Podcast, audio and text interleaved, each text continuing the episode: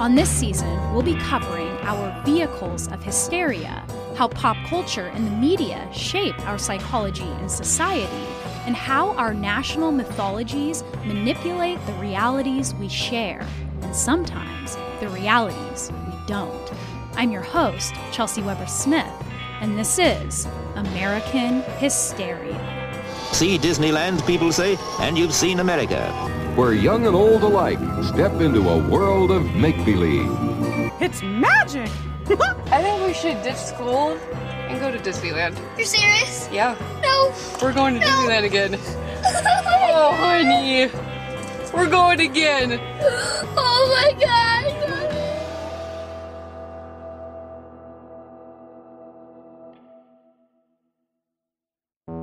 I'm not sure about you, but I had better admit this up front. The truth is that I love Disneyland. I am so ecstatically happy there that it feels almost criminal. It feels almost biological, almost unstoppable.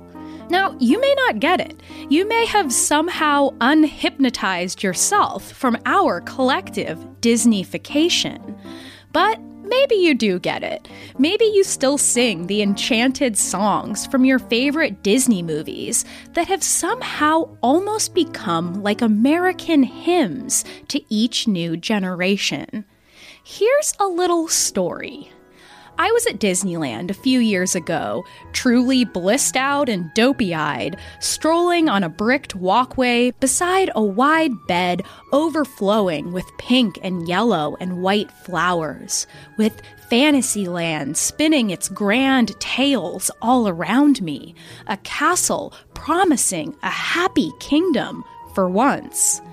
I saw a family approaching me in the shadow of a replica Matterhorn mountain near the manufactured howl of the wind.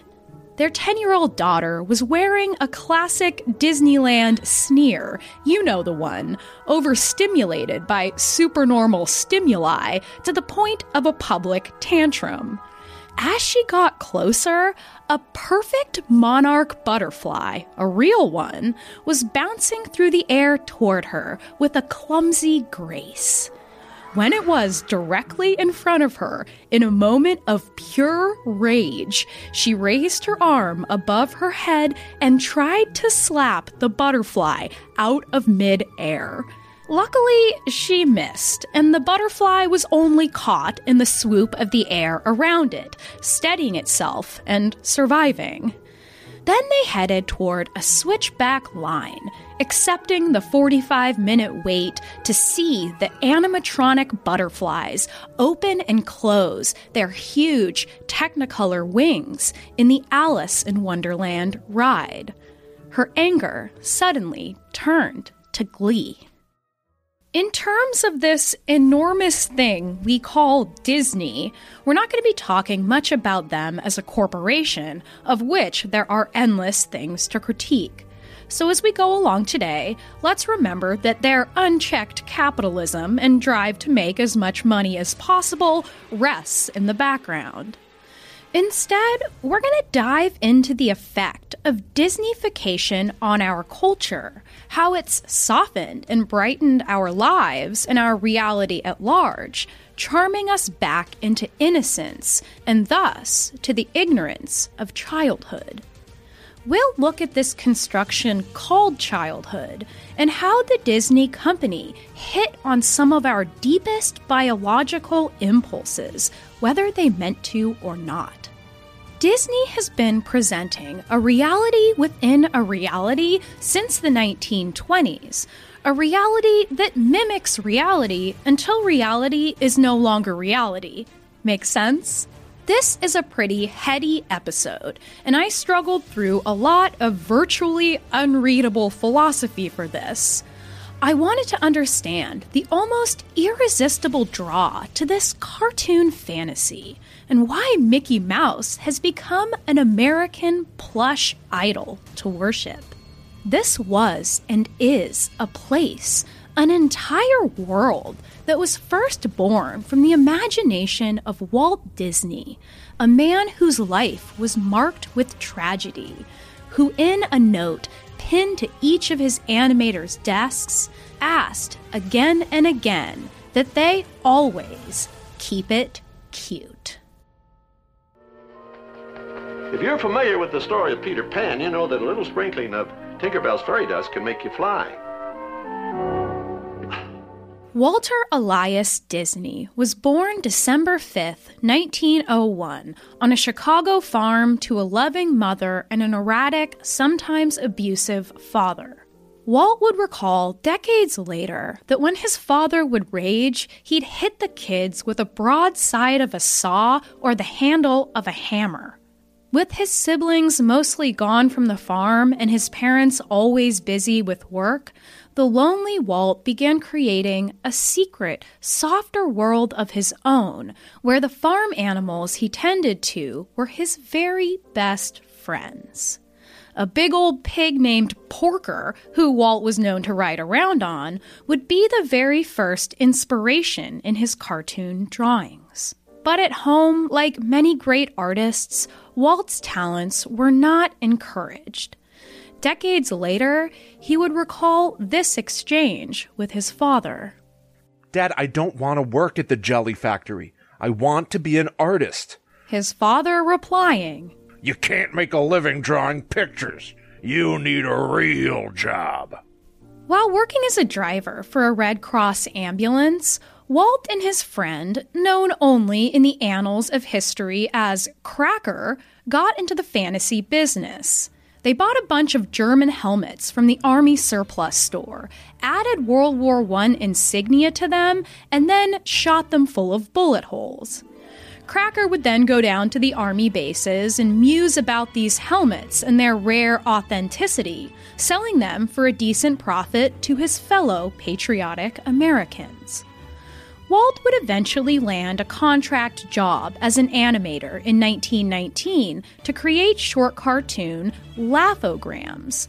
This work would eventually inspire him to strike out on his own and create his own business with his brother Roy, Laugh-O-Gram Studios, which created live action films that also included cartoon characters. After a series of failures that landed Walt sleeping in his office and showering at the bus station, Steamboat Willie premiered in 1928, the first mainstream cartoon that had synchronized sound with it. This Mickey Mouse character was a monumental and sudden success, and it would provide the brothers their funding for another decade of films. And then this otherworldly color of Disney films would continue to rocket the business to success throughout the dreary 1930s with smash hits like Snow White and Pinocchio. Though these films were markedly darker than the Disney films of the 1980s and 90s, most were adapted from fairy tales, originally marked by extreme gore and sometimes rape he made them a lot less controversial, far more in line with family friendly, middle class, Anglo American morality. He made them a lot cuter. Disney would secure their status as a patriotic American institution when the company partnered with the US government to produce anti Nazi propaganda films in 1943, including one where Donald Duck gets drafted. Am I glad to be a citizen of the United States of America? Disney characters, and most especially Donald Duck for some reason, who the New York Times would call, quote, a salesman of the American way, were printed on wartime goods, war bonds, posters, and even military uniform patches. They Disneyfied World War II. They figured out a way to make it cute.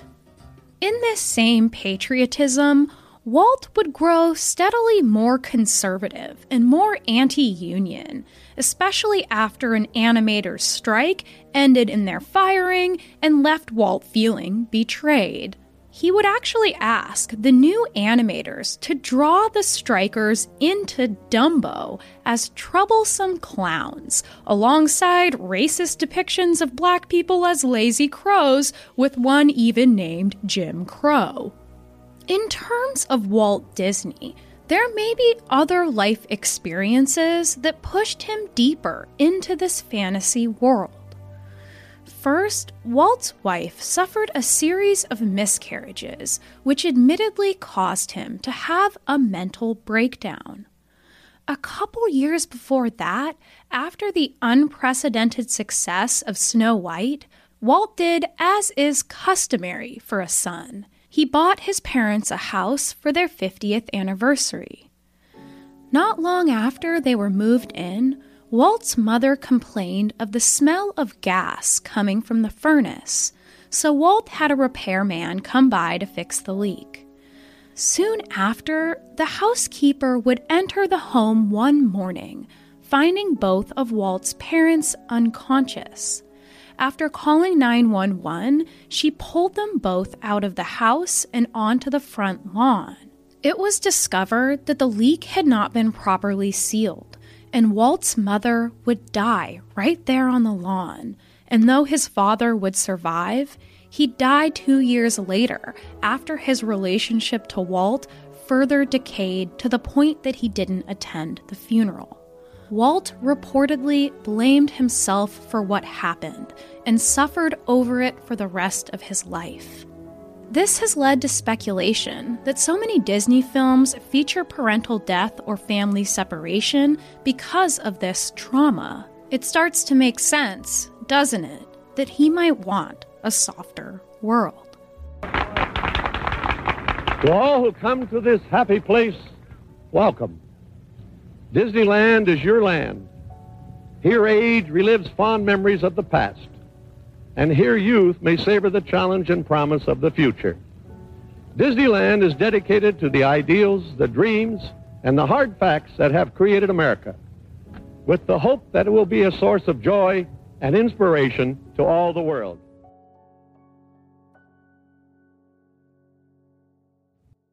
It was 1955 when Walt Disney would take the most outrageous risk of his career, putting his fortune on the line to build a place called Disneyland. At this time, Walt was growing larger than himself, a character as much as Mickey Mouse was. But he was still a human, still a father, and he wanted to make his kids happy. So he let his children drag him to the dingy amusement parks of the 1940s, their dirty, almost gloomy vibe, more unnervingly manic than actually happy. He spoke to other parents at those parks who agreed with him, and it planted an idea in his head of a more idyllic amusement park, but one where adults could also get lost in their own childlike imaginations. Walt was building his vision on both the nostalgic past and the technological utopian future. He would meld these two American dreams together into a terrific and enormous honorarium of the glorious American past, one that would appeal to adults' post war patriotism, and one that would also serve as a beacon of unlimited futuristic potential that he believed would tug at the idealism of this new youth. See Disneyland, people say, and you've seen America. America as it was at the turn of the century, as it will be at the turn of the next one, and as it palpably is today. Walt's first animatronic dream was a replica of Abraham Lincoln, who he imagined gesturing passionately while giving speeches on important days in American history. The world has never had a, a good definition of the word liberty. And the American people just now are, are much in want of one. At the same time, animatronics were in the works for Pirates of the Caribbean and the Haunted Mansion and the Parrots of the Tiki Room. It was a land of replicas replicas of nature, of buildings, of people, of animals, and even the dead. It was like nothing anyone had ever seen. Ultimately, Disneyland transformed 160 acres of bright orange groves into a fully enclosed world. And as he said, the happiest place on earth. Main Street USA, where all the guests enter, was designed to mimic a typical idyllic Midwestern town in the early 1900s a replica of life so impossibly happy, so impossibly prosperous, with ice cream shops pumping out the smell of old fashioned waffle cones, an American dream of a perfect past leading right through the gates of a magical castle. On his deathbed in 1966, the legend goes that Walt was hallucinating a full map of his new park, 50 times larger, tinkering with the project, his hands in the air above him. Along with Disney World, he had been planning another project too, one called Epcot, or the Experimental Prototype Community of Tomorrow. The Epcot we know today is a lot different than the one dreamed up by Walt, which he saw as a fully enclosed, utopian American small town in which almost everything a person could need would be inside a giant climate controlled futuristic bubble with what he called ideal conditions year round. He wanted a perfect suburbia, cut off from the new American problems, especially the fright of the urban world, the harsh, sharp edges, the bad weather of a cold, adult reality. More after this. You ever notice how finding time and energy to do the most basic human necessity, eat literal food, has become just another exhausting task jammed into our increasingly inhuman schedules? Well, your spring can be a little more stress free with Factor. Factor will provide you with delicious, never frozen, ready to eat gourmet meals that are chef crafted, dietitian approved, and ready to eat in just two minutes. Each week, you get to choose from a menu of 35 options to create your perfect breakfast, lunch, or dinner with absolutely no prepping, cooking, or cleaning up. And Factor makes sure you get exactly what you want. You can tailor deliveries to your schedule and customize how many meals you want each and every week, and you can pause anytime. So just head to factormeals.com slash American Hysteria 50 and use code American Hysteria 50 to get 50% off your first box plus 20% off your next box. That's code American Hysteria 50 at factormeals.com slash American Hysteria 50 to get 50% off your first box plus 20% off your next box while your subscription is active. Check out Factor today. This episode is brought to you by Visit Williamsburg. In Williamsburg, Virginia, there's never too much of a good thing. Whether you're a foodie, a golfer, a history buff, a shopaholic, an outdoor enthusiast, or a thrill seeker, you'll find what you came for here and more. So ask yourself, what is it you want? Discover Williamsburg and plan your trip at visitwilliamsburg.com. And now, back to the show.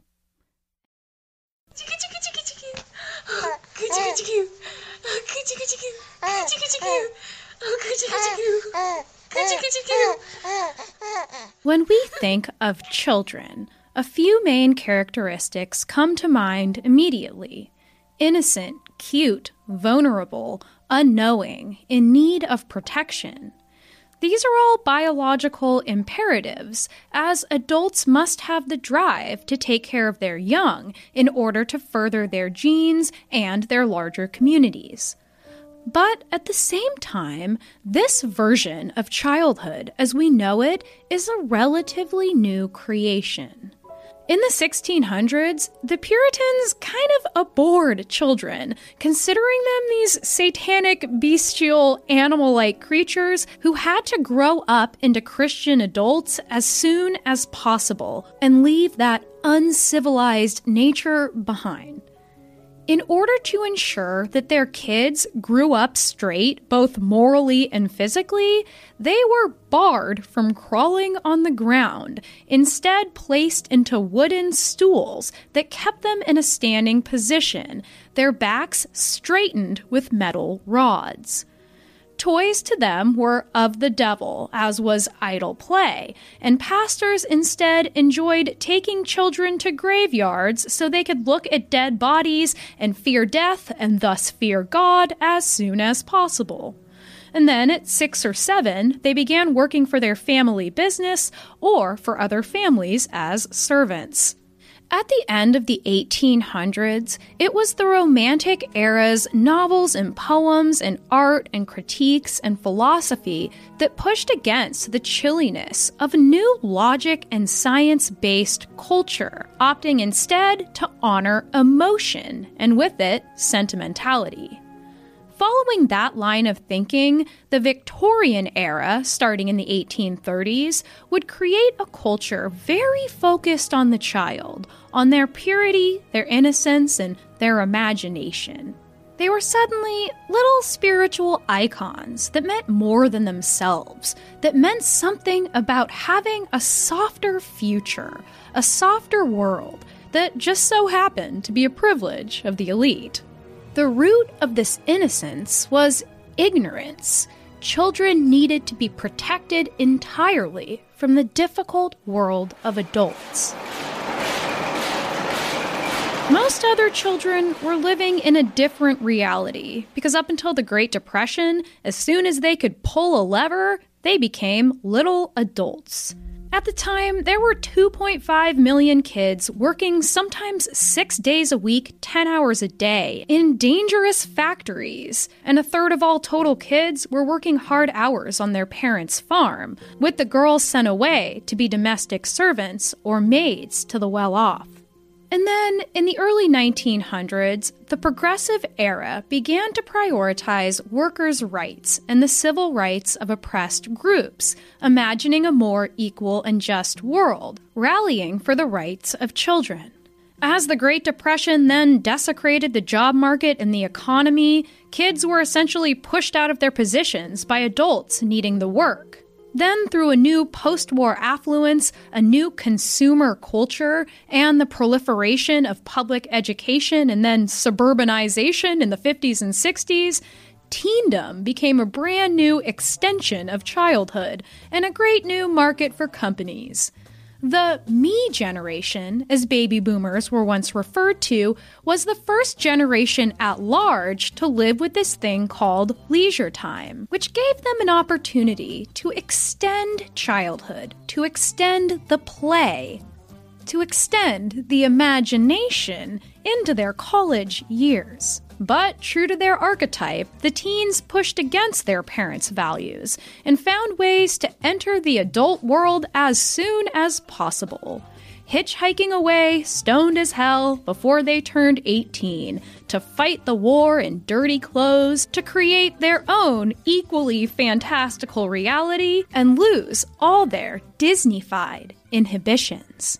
As the me generation settled down and shed their prayer beads for ties, baby boomers had their own kids in the 70s, 80s, and 90s. And as we've seen again and again on our show, these generations produced some of our most lasting moral panics, centered on the corruption or the desecration of childhood innocence stranger danger, satanic ritual abuse, the sex lives of teenagers, drugs.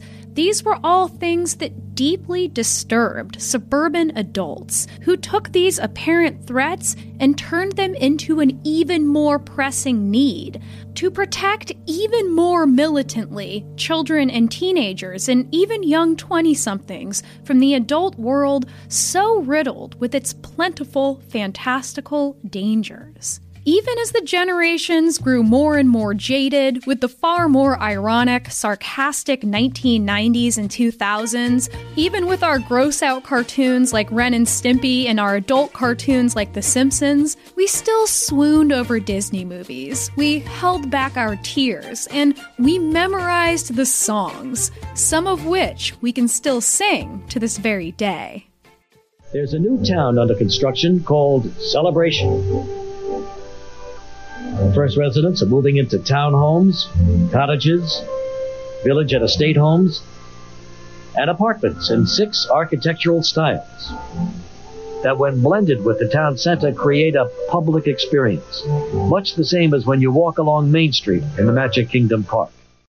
Walt Disney's original dream of Epcot, his weather controlled, timeless utopia, never came to be.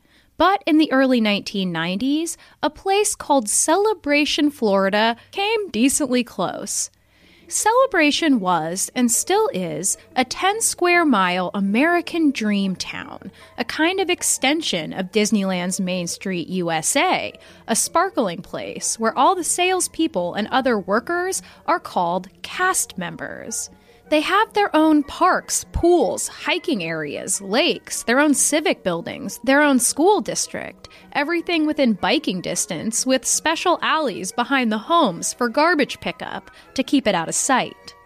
It was all planned down to the finest details, and the Imagineers had a hand in designing original stop signs, shop signs, fountains, golf course branding, trail markers, and manhole covers. The town seal featured, quote, a little girl with a ponytail riding a bicycle past a picket fence and an American oak with her dog running dutifully behind her. The official brochure stated There once was a place where neighbors greeted neighbors in the quiet of summer twilight, where children chased fireflies and porch swings provided easy refuge from the cares of the day. Remember that place? Now, the people at Disney, itself an American family tradition, are creating a place that celebrates this legacy. A place that recalls the timeless traditions and boundless spirit that are the best parts of who we are. The demographics of celebration in its beginnings, and they have improved since then, were overwhelmingly white, more than 90%. Though Disney did make efforts to increase diversity in celebration, it was still hawked as this nostalgic safe place away from the urban sprawl, a family oriented America that was happy, free from conflict, and great. Walt didn't want anyone bursting this patriotic, weather controlled dome of innocence, which, by necessity, must be accompanied by ignorance. But whose innocence was and is being protected in celebration when the median age is 41?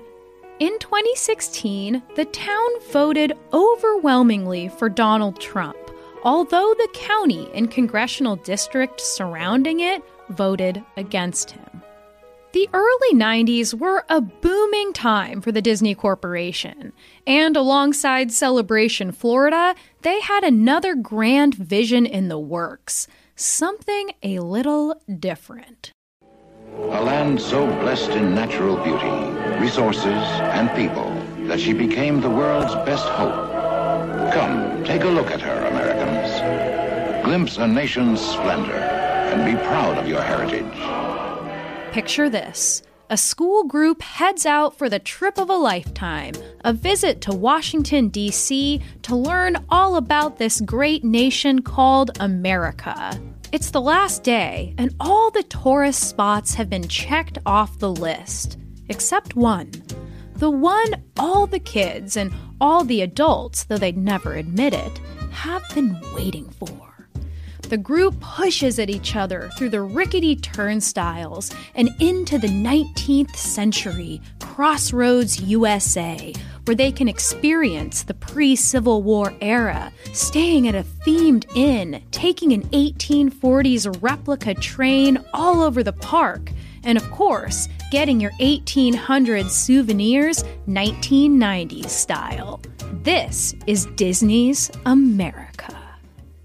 In Disney's America, the train would take people to a number of stops through the national landscape and history. And as you might imagine, things get, well, you'll see.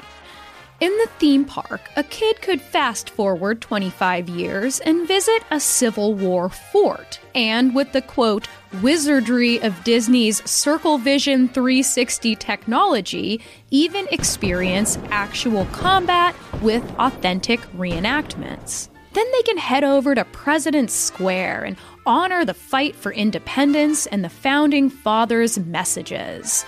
They can take in the Industrial Revolution through the factory town of Enterprise and even embark on a quote, high speed adventure through a turn of the century mill, culminating in a narrow escape from its fiery vat of molten steel. I want to go on that. You could visit a faux Ellis Island and learn all about early immigration and its effects on national culture using the Muppets for some reason.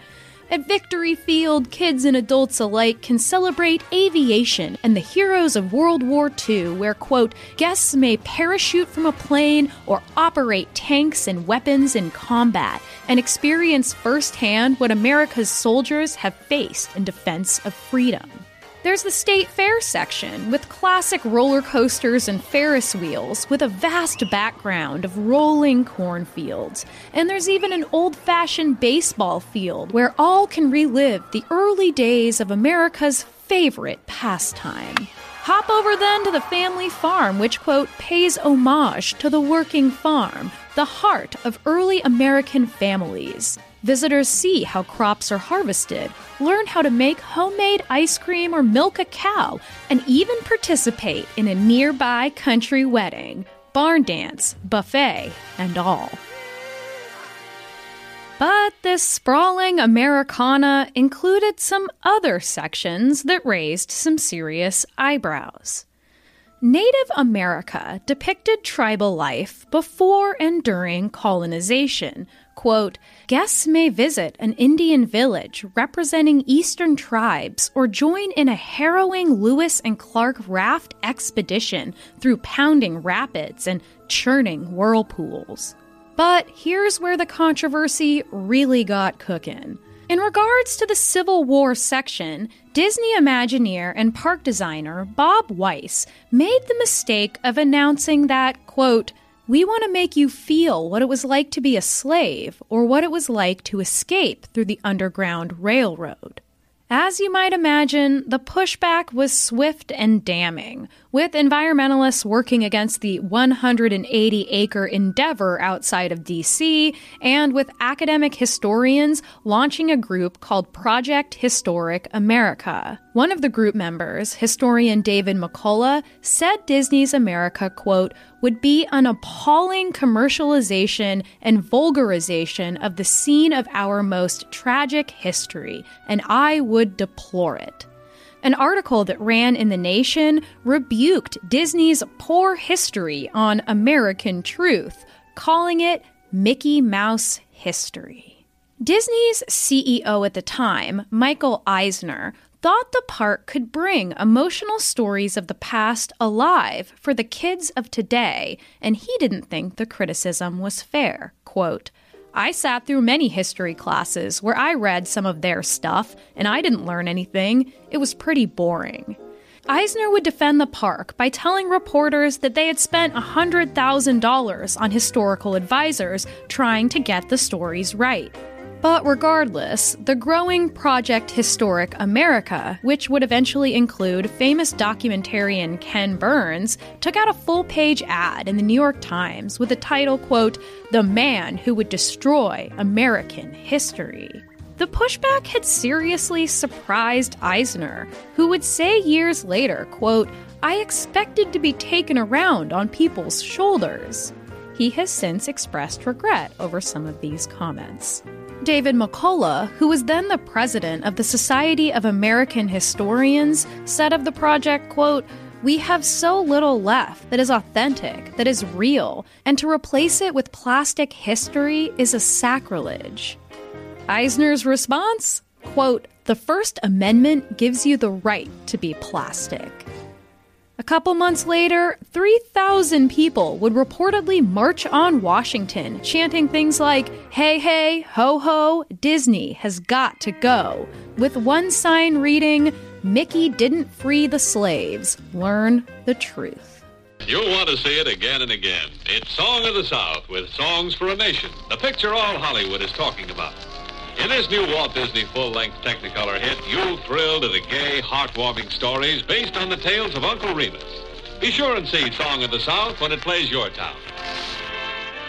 This wasn't the first time that Disney encountered racial controversy while, in their own eyes, attempting to do the right thing.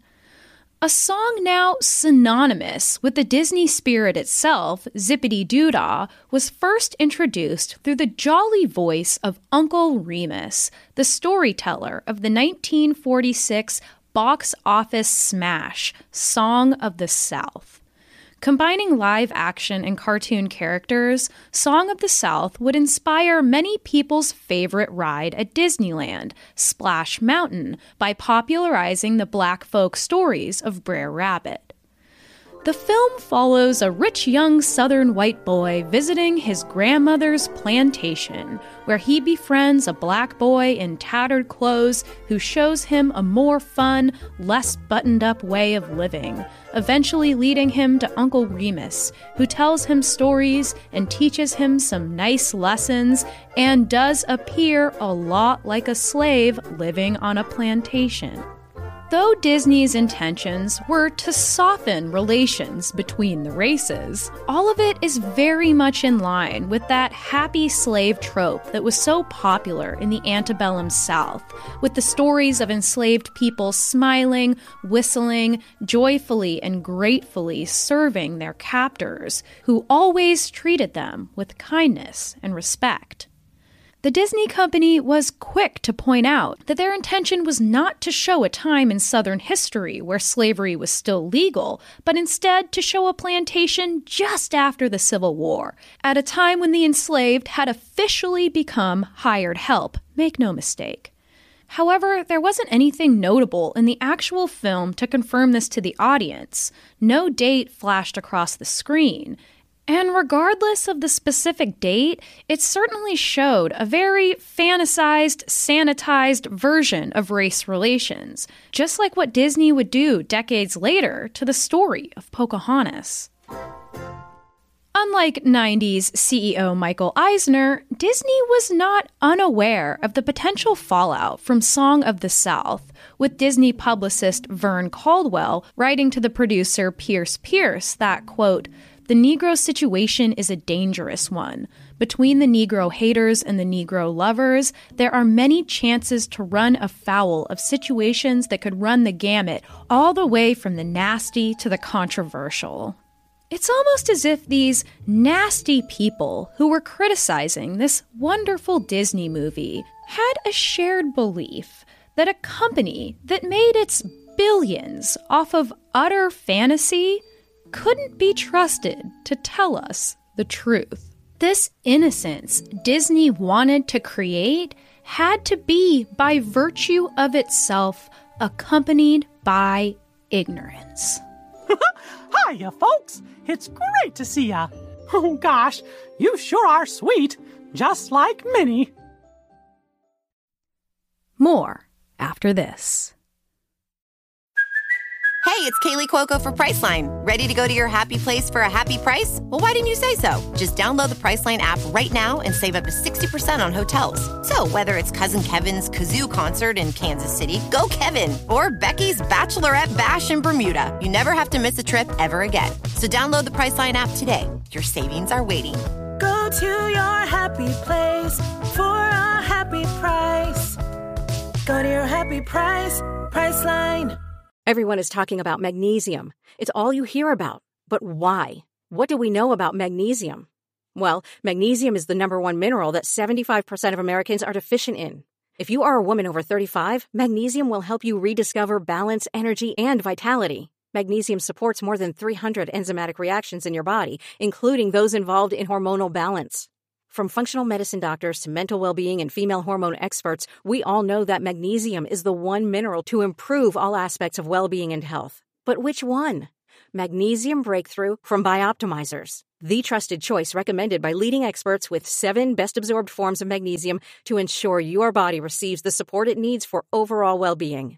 Go to bioptimizers.com slash balance today and use code BALANCE10 for 10% off. Support your journey to wellness at B-I-O-P-T-I-M-I-Z-E-R-S dot com forward slash balance. Magnesium Breakthrough from Bioptimizers, your foundation to optimal health and vitality. And now, back to the show.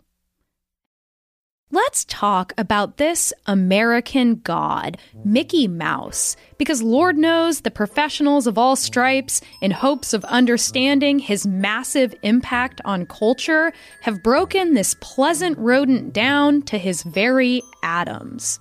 We can refer to an interview with a seriously influential Disney employee and decades long official portrait artist of Mickey, John Hench.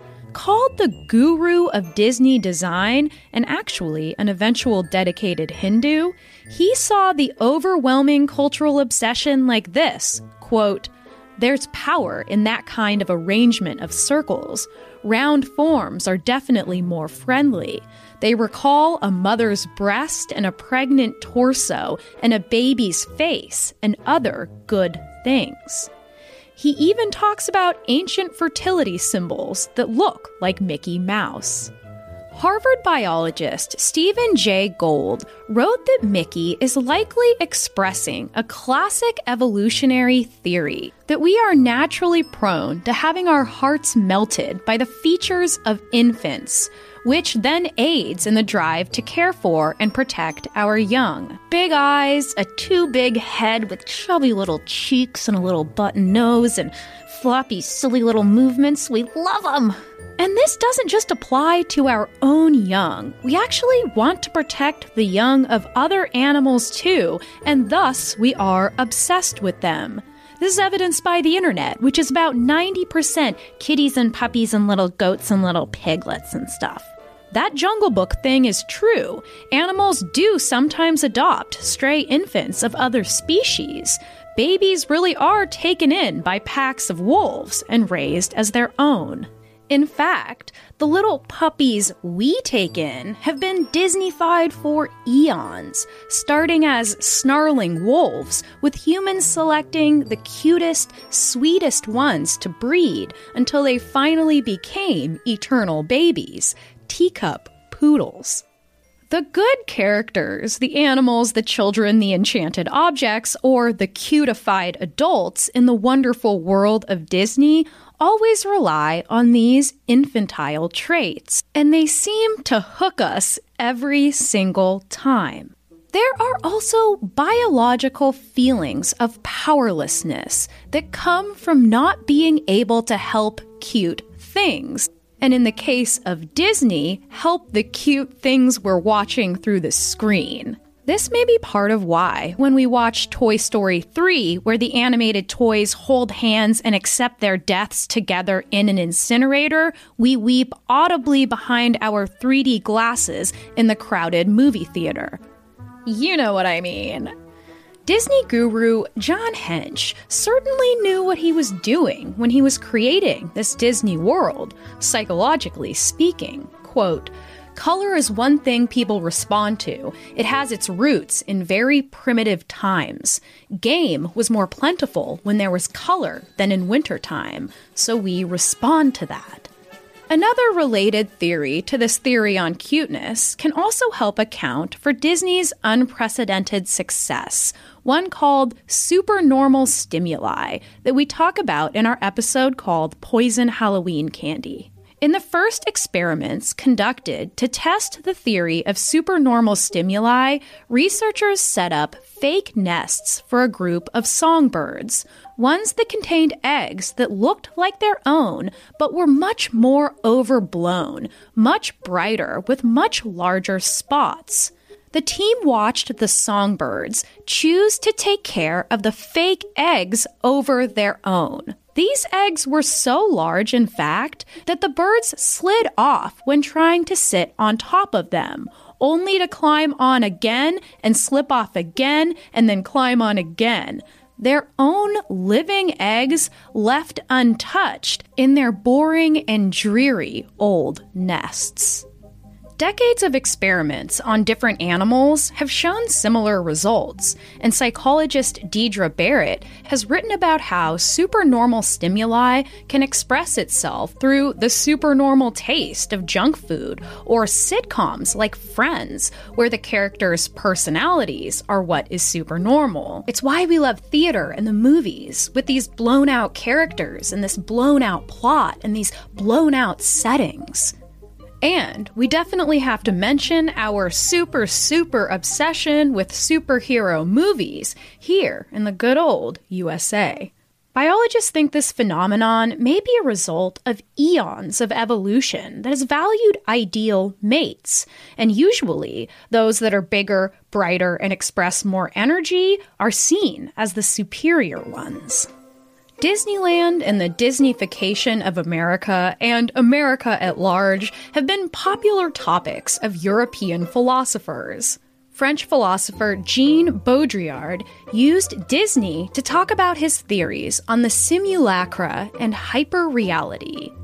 What he calls the simulacrum is essentially the replacement of the real with copies of the real with simulation. Similarly, hyperreality is a state where our consciousness can no longer distinguish reality from a simulation of reality. Illusion is a general rule of the universe, I would say, and reality is but an exception. This hyperreality seems to be becoming the norm now and not the exception. Hyperreality is a lot similar to what we call theme. Las Vegas, adult Disneyland, is themed into areas too. You can get so wasted, you can act like a kid again, and you can enter into that sloppy imagination. You can take a gondola ride through the Venetian, where an admittedly really cute man in a striped shirt lazily oars the boat and then serenades you. You can watch a whole pirate show at Treasure Island with water explosions and daring sword fights, and you can enter a replica of the Egyptian Sphinx. Live out your three day stay in a flashy carnival with a midway and rides and all. My favorite. And despite these childlike themes, Las Vegas is a place for the adult imagination. Even things as boring as highway shopping centers seem to be pointing to something other than themselves, in the style of a Southern California Mexican storefront, or a pastel suburbia, or a European market. Nearby, the mall boasts an authentic soda fountain with big burgers and fries, an immersive trip back to Walt's beloved 1950s. Even small, unnoticeable things, our gas fireplaces, our wood paneling, everything at Pottery Barn, our well kept lawns, our fake plants, that recreated habitat for tropical fish at the dentist's office. Look around. There is so little that is real, that isn't, at least in some way, a plastic replica. Our fashion trends are recycled from the past again and again and again, and the hipster culture of the last 10 years has really been cultivating a themed existence. You're an old timey barber this week, or a 70s guru dripping in beads, a 1920s femme fatale, or a 1990s grungy depressive, or maybe a blue collar worker, sleeves cut off, chugging a PBR. And that was just last week for me. Have you ever seen a place of particular natural beauty? A place with beautiful nostalgic architecture, or a wonderful abandoned house? A place that makes you think, this reminds me of Disneyland. Or maybe a rare red sunset that makes you hold your own cat in the air like Rafiki and sing scream the butchered language of the opening song for all to hear. It really is getting harder and harder to distinguish whether art mimics life or life mimics art. and whether we care, and whether it's important at all. Our long march into softness and sweetness as a culture can be a problem sometimes, to be sure. But I think it's also what propelled us toward all the advancements that we've seen for civil rights. Because you have to be soft to care. Back to Disney's America for a second.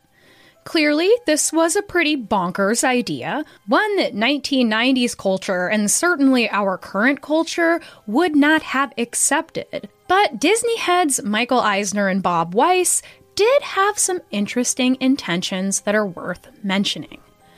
Eisner was quoted as saying of the slavery representations, quote, "We are going to be sensitive, but we will not be showing the absolute propaganda of the country.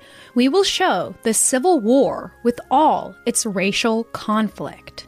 Weis said, quote, we are going to deal with real issues in the diverse population of this country as it was defined through struggles. So you'll see some pretty rough issues dealt with in this park, as well as a lot of fun things you would expect to be a part of one of our parks.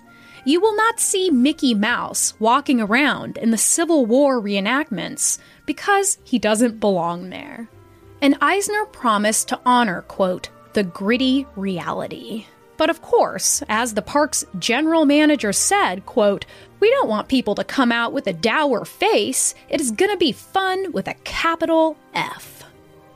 Over the last few years, there's been a loud and powerful movement to no longer Disneyfy our history by ignoring the brutality that's marked this nation forever to no longer Disneyfy our present, to actually see what the structural inequalities are doing to our most vulnerable children and adults, and to no longer Disneyfy our future into a simple technological utopia, and instead see clearly the potential for catastrophes we haven't been trying hard enough to prevent.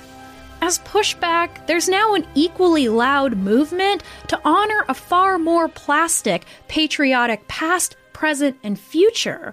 Those who want to keep it cute no matter what. And a lot of people do. That little girl I saw at Disneyland, the happiest place on earth, America's own waking dream, was not laughing in the blissed out land of imagination. She was in full on tantrum mode. Sociologists and psychologists have pointed out, too, that our historical infantilization has also caused adults to take on the less cute parts of being a child. Impatience, explosive anger, good versus evil mentalities, a difficulty with nuance, a prolonged sensitivity, and a fantasy complex that can often choose flashy conspiracy theories over boring logical facts.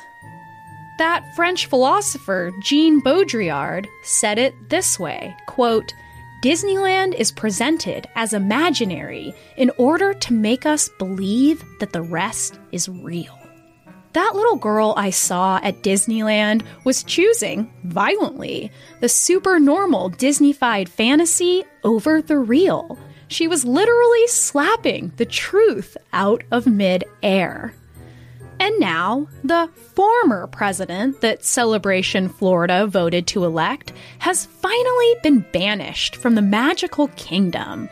But the ghosts of a very different fantasy world that he constructed still haunt this American mansion. Now, in 2021, somehow, truth must become as rewarding as fantasy.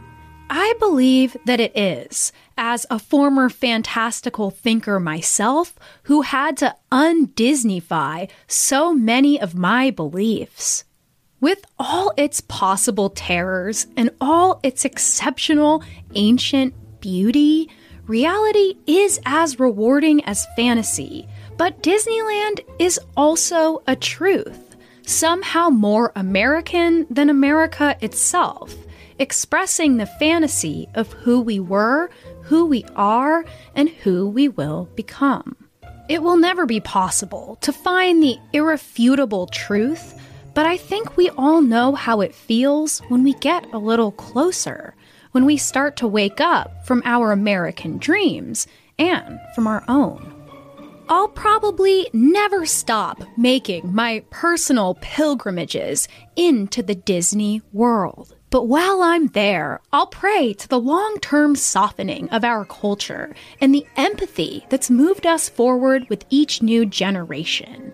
And I'll pray to the plain human joy of fantasy that our very DNA can't help but love, that I certainly can't help but love.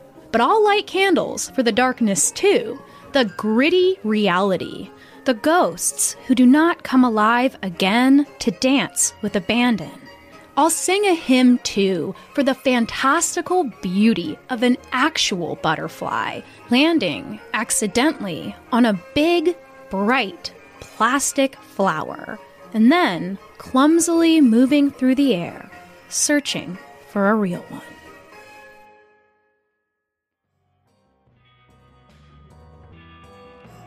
This was American Hysteria. Next time on the show, I'm excited to announce that we are going to be hanging out with Sarah Marshall from You're Wrong About and Why Are Dads. We are going to be discussing all things dark Disney. It's going to be a fun one. We are on social media on Instagram at American Hysteria Podcast and on Twitter at Amer Hysteria. If you love our show and you especially love me, then consider becoming a patron of our show. You'll get a full extra podcast that comes every two weeks called Walk With Me, where I'll go on a walk by myself or with someone else to all kinds of different places talking about all kinds of different stuff but a little bit more philosophical, a little bit more personal, what we've called guided meditations for people who do not like guided meditations. You can find the link to our Patreon in the show notes. If you can, head over to Apple Podcasts and leave us a review. That's a really easy and free way to support us if you like what we do and want us to keep doing it. American Hysteria is written, produced, and hosted by me, Chelsea Weber Smith. Sound design by Clear Commo Studios, research and co writing by Riley Smith, voice acting by Will Rogers, and co produced by Miranda Zickler. Thanks as always for listening, and may you always find someone, another prince or princess or anyone in between who knows the same songs as you and will wail them with you out of key until you reach a spiritual, ecstatic state. Have a great week.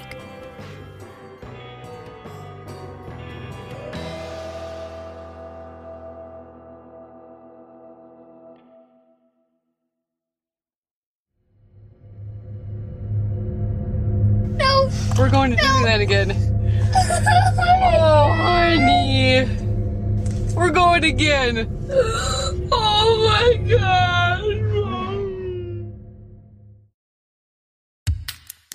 Friends, hello. I'm Mike Rugnetta, the host of Never Post, a new and independent news podcast about and for the internet. In addition to bringing you the latest in current events, we try to figure out why the internet and the world because of the internet is the way it is. How did influencers destroy tween fashion? What is posting disease, and how do you ensure you don't catch it? From what device must one send important emails? We talk about what's going on online and ask together why. Why are we like this? Find Never Post wherever you get your podcasts.